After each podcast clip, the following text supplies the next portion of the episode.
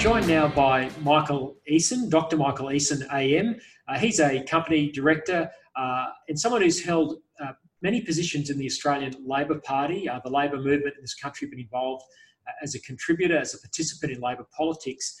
And he's recently written an essay for a new book published by Connor Court. It's called The Rite Stuff, R I T E.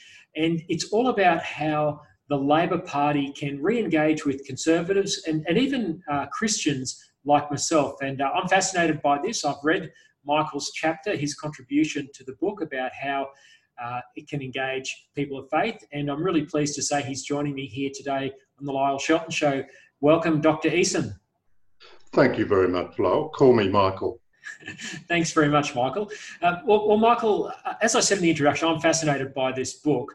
Uh, why should people of faith uh, look to try and re engage with the Labor Party when at this very moment we've got the Daniel Andrews government in Victoria with a bill before the Parliament to jail people for 10 years if they pray for someone who asks for it? Um, well, I'm not familiar with that legislation, but that's obviously outrageous if that's what they're doing. Um, my article, which is called, headed Faithful and Labor, what Labor ignores at its peril, is a plea to the Labor Party to take people of faith with respect and to actually embrace the tradition that led to the formation of the Labor Party. Because there would be no Labor Party in this country without religious people having uh, decided that there was a need for such a political party. And I think we've moved away from a lot of those traditions that motivated the Labor Party at the beginning. And so people of faith are, in many instances, feeling uncomfortable with the Labor Party. And I think that's the party's fault. And therefore, there needs to be a rethink. Yeah, look, I couldn't agree with you more, Michael. And, and I'm sorry that was a fairly um, rugged first question, but I'd like to come back to the, the Daniel Andrews um, legislation in a moment because it's really important, and, and almost every Christian in the country is animated by this. But I agree with you. Uh, in my formative years, I looked very closely at the Labor Party. I was involved in student politics at the University of Queensland, and most of my colleagues were members of the Australian Labor Party. And uh, yeah. I'm well aware of the Christian roots of the party uh, through Methodism and uh, Presbyterianism, people who were really fighting for social justice, quite rightly, against the exploitation of, of uh, companies, um, of workers, uh, particularly at the end of the Industrial Revolution. Um, exactly right. And I think there are many people who are religious who feel I want to support the Labor Party, but I, I don't think I can. They feel that there's a clash between their personal convictions and what they see as the idealistic and worthy uh, social uh, objectives of the Labor Party. They see there's a disconnect there. Now, of course, many people of religious faith uh, embrace the Labor Party, feel like uh, there isn't a contradiction, but I think there has been this chasm that has opened up. And for me, it's been an eye opener to meet a number of people of evangelical faith as well as what I'm more used to, which is in the Catholic tradition, who tell me very bluntly that they can't support the Labor Party. And I don't find most of the people I talk to to be fanatical or unreasonable. And therefore, I wanted to write this article, this essay that's been published, to say to my uh, colleagues in the Labor Party, uh, guys and girls, let's think about how, how we're uh, appearing to be. And maybe it's not only appearance, it's substance that need to be revisited. So it's a plea to take people of religious conviction seriously and to ensure that this disconnect is uh, is, is mended. And until it is, I think many people have of Christian religious conviction in particular will feel that they can't embrace the Labor Party. And I think that's a great tragedy uh, because uh, a true, broad, and uh, welcome, welcoming Labor Party would be embracing people of your faith and and those uh, that you inspire, and of course are inspired by the teachings of Jesus Christ. And one of the people who I quote in the book, who uh, William Spence, who was the founder of the Australian Workers' Union, saw that Labor was in, implementing the teachings of Jesus of Nazareth, and that simple conviction, that noble idealism that motivated the early pioneers is, I think, at the heart of what I see the Labor Party as standing for. And I think uh, uh, modern Labor need to understand that and in, engage in a dialogue with itself and with people outside of the party to ensure that we can we can join hands. And that doesn't mean that all Christians should support uh, uh, the Labor Party or any particular party, but all major parties in Australia should be welcoming, respecting, embracing people of faith. Look, I couldn't agree more, um, Michael, and, and I would love it if uh, both sides of politics, you know, could equally make an appeal to people of serious Christian faith. Um, I think you know much of the Labor economic narrative uh, does have an appeal to Christians because it's based in Christian social justice, and I think you know people of goodwill can you know embrace uh, the liberal um, economic narrative as well. But when it comes to social policy, um, it's almost like in the last five to ten years, it's become impossible for those of us who hold to a a, a, Christian worldview or a socially conservative worldview to support Labor. And I, and I, started at the beginning by mentioning you know, the bill that's currently before the Victorian Parliament um, about so-called gay conversion therapy. And again, this is no one in Christendom in Australia is using electric shock treatment or trying to manipulate gay people to, to convert them. But what this bill does, as I said in the introduction, is if, if you're someone with um, gender confusion, you might be a child confused about your gender, and, and you ask someone you you initiate uh, an interaction, a conversation with someone, and ask for a prayer or even a conversation, uh, you can be fined uh, hundreds of thousands of dollars and jailed for 10 years. Now, this is not scaremongering, this is in the legislation. And for many Christians uh, and social conservatives, this is the last straw with the Australian Labor Party. Well, I haven't seen the legislation as I've mentioned, and I'm not ducking the point you're making or denying it or anything like that. I'm living in sunny New South Wales where uh, I, am just unfamiliar with what you refer to. But I think you go to the heart of the major issue, a dividing point within Australia, and that is whether honestly held traditional Christian, and for that matter, uh, honestly held and traditionally espouse positions in the Jewish and Muslim and other faiths are to be respected in the political discourse. And in the Labor Party, that takes two aspects. One aspect is whether uh, on moral issues a conscience vote will be allowed. And secondly, what positions the political party will be adopting and espousing. On the first of those two points, I think the Labor Party traditionally has supported a conscience vote on issues of moral questions. And there has been a shift away from that. In Queensland, a few years ago, there was a vote on abortion liberalisation where the where the Labor Party MPs were whipped, meaning the um, the, the governing party said everyone has to vote this way. There's no conscience vote. There were, I think, there might have been one person who. Yes, it was jo- Jo-Ann Miller, and she resigned from the party uh, earlier this year. Uh, very bitter and disappointed with her treatment by the party, uh, primarily over that issue. Yes, and I, I, think that is a disgrace. I think it is a disgrace. And I think it is a reason why, um, despite many good things the Labor Party talked about, that this has become a dividing line. And so I personally believe that there should be more votes on conscience, even beyond questions of moral conviction. I support the kind of approach that the British Labor Party and the and the politics of the United Kingdom uh, adopt, where uh, political parties uh, allow a lot more flexibility and votes of outside of the, the, the hardline position, you must follow this position on every, this adopted caucus line on every issue. So I do favour a bit more flexibility, and I've argued for that elsewhere. Uh, Michael, on... it's great. It's great to hear you arguing for that flexibility. Um, just harkening back to my time, ten years as a lobbyist with Australian Christian Lobby in Canberra, and we worked very hard uh, with uh, Labor people, um, and, and, there was you know a great many who shared our social values, but um, yeah.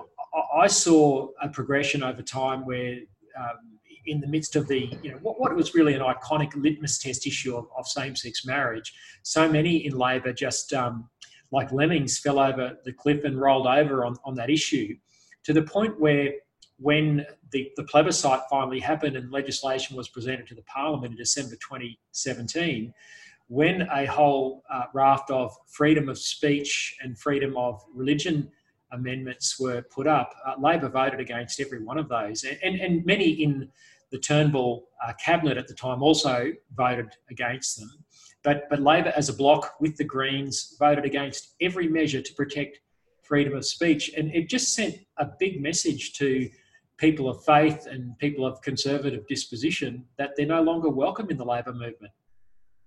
And I think that viewpoint is disturbing, and it's one reason I wrote my my chapter.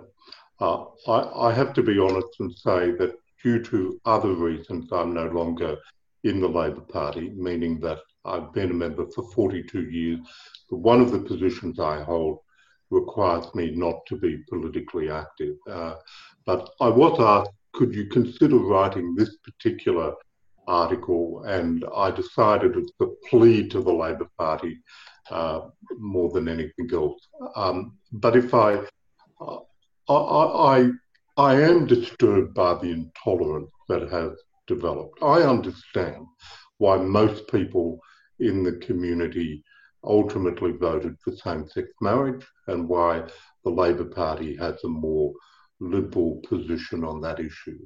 But I know. Michael, if, um, if Australian people knew what we now know, that freedom of speech and freedom of religion, and, and that children were going to be indoctrinated compulsorily in schools with radical LGBTIQ gender fluid education. All this is happening now.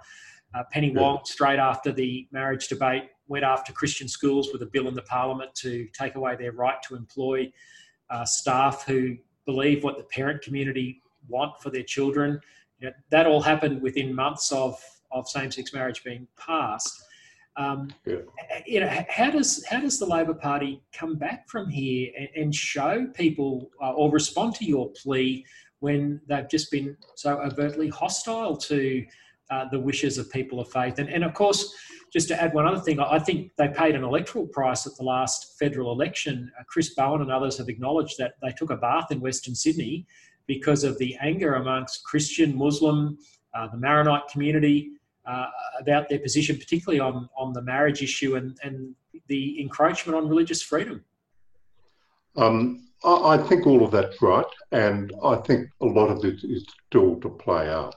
And what, what I'm saying is that um, I, am arguing two points within the chapter. One is um, please respect those who might disagree with the mainstream, but legitimately belong in the labour movement.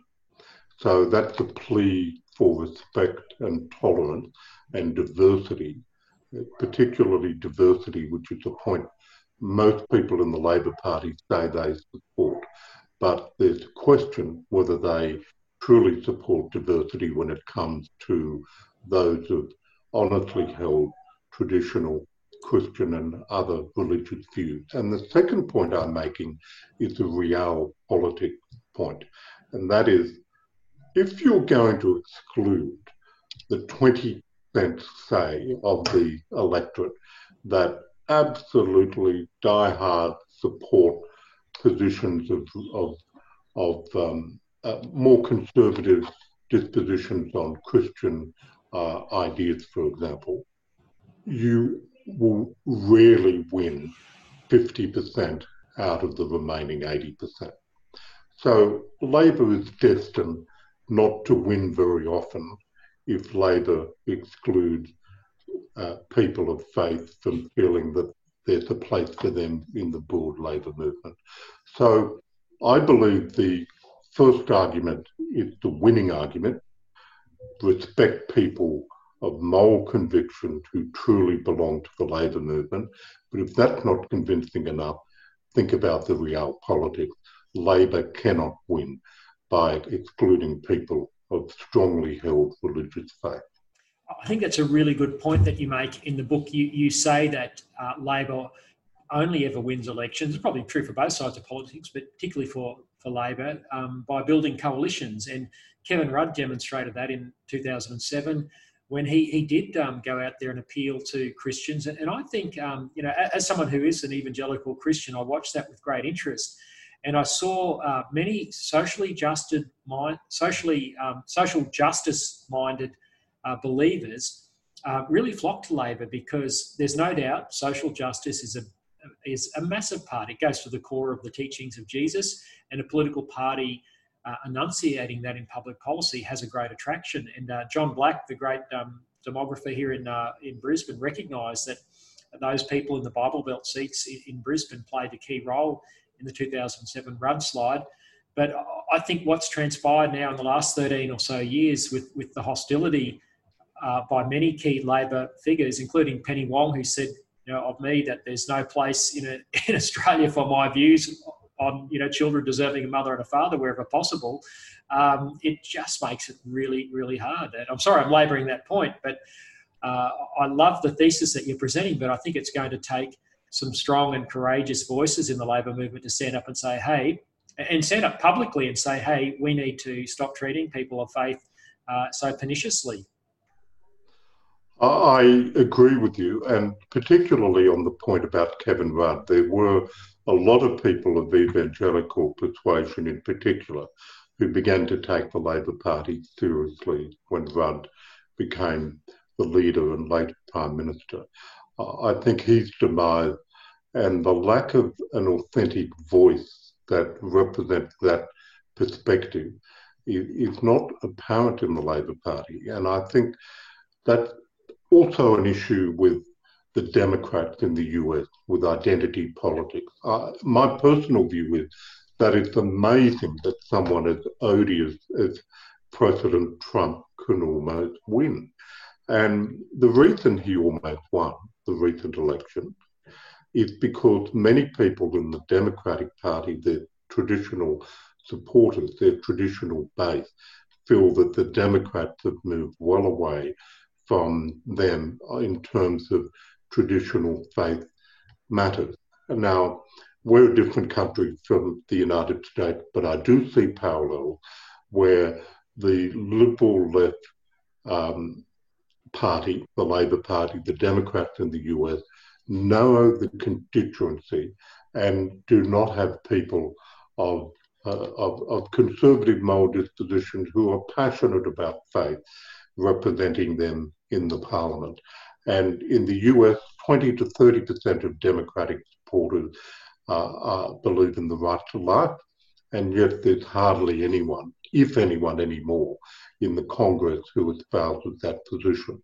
It's a bit higher in Australia in the Labor Party uh, for historical reasons, but it, it's getting to be like the Democrats in the US. Now, if identity politics is going to define the Labor Party in the future, then it knows the constituency, the catchment area, the electoral catchment area for, from which Labor can win a majority. So, in that real politics sense, and in my view, the, the, good the good perspective that comes from saying, look, you might disagree with me, or you might be a bit more conservative, or a lot more conservative uh, than me on issues of faith and morals and, and, and gender and sexuality and all of those things. But by gosh, your view is not a wacko view, it's a traditional view, a view I respect. And you're entitled to argue hard for that view, to be respected for it, and to vote according to conscience in the parliament should you be elected representing the Labor Party. That's the position I've argued for. Who do you see um, in the current Labor Party at state or federal level who's willing to say what you just said publicly? And I, and I say that, and I write about this in my book. I, I mean, I, I, went to the, the last uh, three Labor national conferences as an observer. Uh, and also to try and have some influence. But I watched the party mock Joe de Bruyn, um, a hero of the Labor movement, because uh, he tried to appeal to them in the way that you're speaking to, to at least respect people who had a, a view on marriage. He was mocked and jeered and booed, and of course the party changed its policy, um, and, and, it's. I, I, I, think he's the last of those voices. Um, and, uh, Anthony, um, uh, sorry, I'm thinking of the. Um, oh yeah, Anthony Burke. My apologies, who led the the um, debate on euthanasia back in the 90s. Uh, he as Tony well Burke, yeah, Tony, yeah. Tony, Burke, sorry. Um, yeah. you know, Don Farrell, who's often been a great voice. These people have found themselves marginalised uh, on the social issues, and there just doesn't seem to be any public voices who would provide that welcome uh, for for people who do hold socially conservative views anymore. And should that continue, then Labor will find it very hard to win. Mm. And uh, I, I, I, quoted Dick Klugman in the book, who was a former uh, federal member of parliament, uh, a proud atheist, a founder of the uh, Council for Civil Liberties in New South Wales. And in one of his speeches in the early 80s, I think, he he said, actually, the position of people that I disagree with on abortion is one that I totally respect. Life begins at conception, there's a development that lead to the formation of a human person. That is an entirely logical and, and, and decent argument to uphold. It's a view based on faith. It's also a view that is the kind view about the formation and development of human life and the protection of human life. And that was a very in- interesting intervention by him. Uh, he didn't vote for the relevant legislation that was put up, but he respected his opponent. I only wish that that perspective was strongly articulated by those who disagree with perspectives that you've been identified with. And I also wish that there were people like Joe de Bruyn and Don Farrell and Tony Burke as he was when he fought against the euthanasia legislation. And I, I hope he would still adhere to that position, and I have no reason to suspect he wouldn't, even if he's moved um, a long way on some other issues. But there is a need for the Labor Party not only to say, I respect you and I think you're a decent guy, a person, and, and uh, uh, people of all different persuasions are welcome.